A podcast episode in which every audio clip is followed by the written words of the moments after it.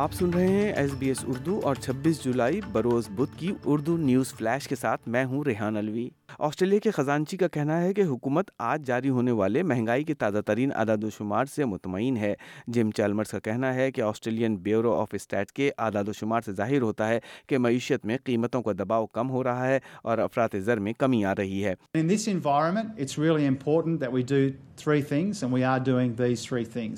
Uh, firstly, uh, banking a bigger surplus to take some of the pressure off inflation. Secondly, providing cost of living help to take the edge off some of these pressures rather than adding to inflation. And thirdly, focusing on and investing in the supply side challenges in our economy as well.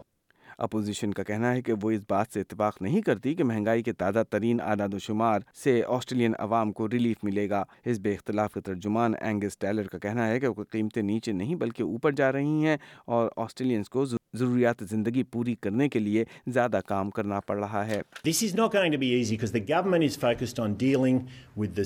the symptoms of the problem not the source not the source and the risk is Sydney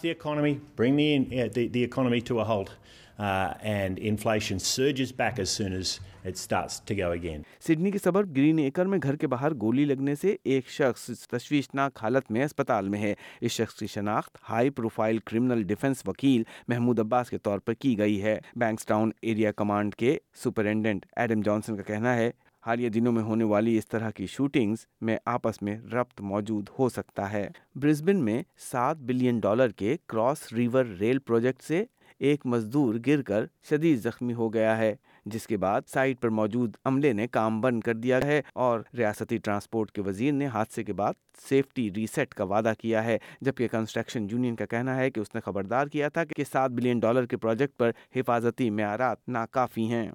coupon ہیگن میں مصر اور ترکی کے سفارت خانوں کے سامنے پیش آنے والے ایک اور واقعے کے بعد ترکی نے ڈنمارک سے قرآن پاک کو نظر آتش کرنے کے خلاف حفاظتی اقدامات کرنے کا مطالبہ کیا ہے ترکی کی وزارت خارجہ نے اسلام کی مقدس کتاب پر مسلسل حملوں کی مذمت کی ہے اور کہا ہے کہ ڈینمارک کے حکام ان واقعات کی سنگینی کو نہیں سمجھ رہے ترکی نے ڈنمارک سے مطالبہ کیا ہے کہ وہ اسلام کے خلاف اس نفرت انگیز جرم کو روکنے کے لیے فوری اقدامات کرے دوسری طرف ڈینمارک کے حکام نے کہا ہے کہ وہ قرآن کو جلانے کی مذمت کرتے ہیں لیکن آزادی اظہار کے تحفظ کے قوانین کے تحت انہیں روک نہیں سکتے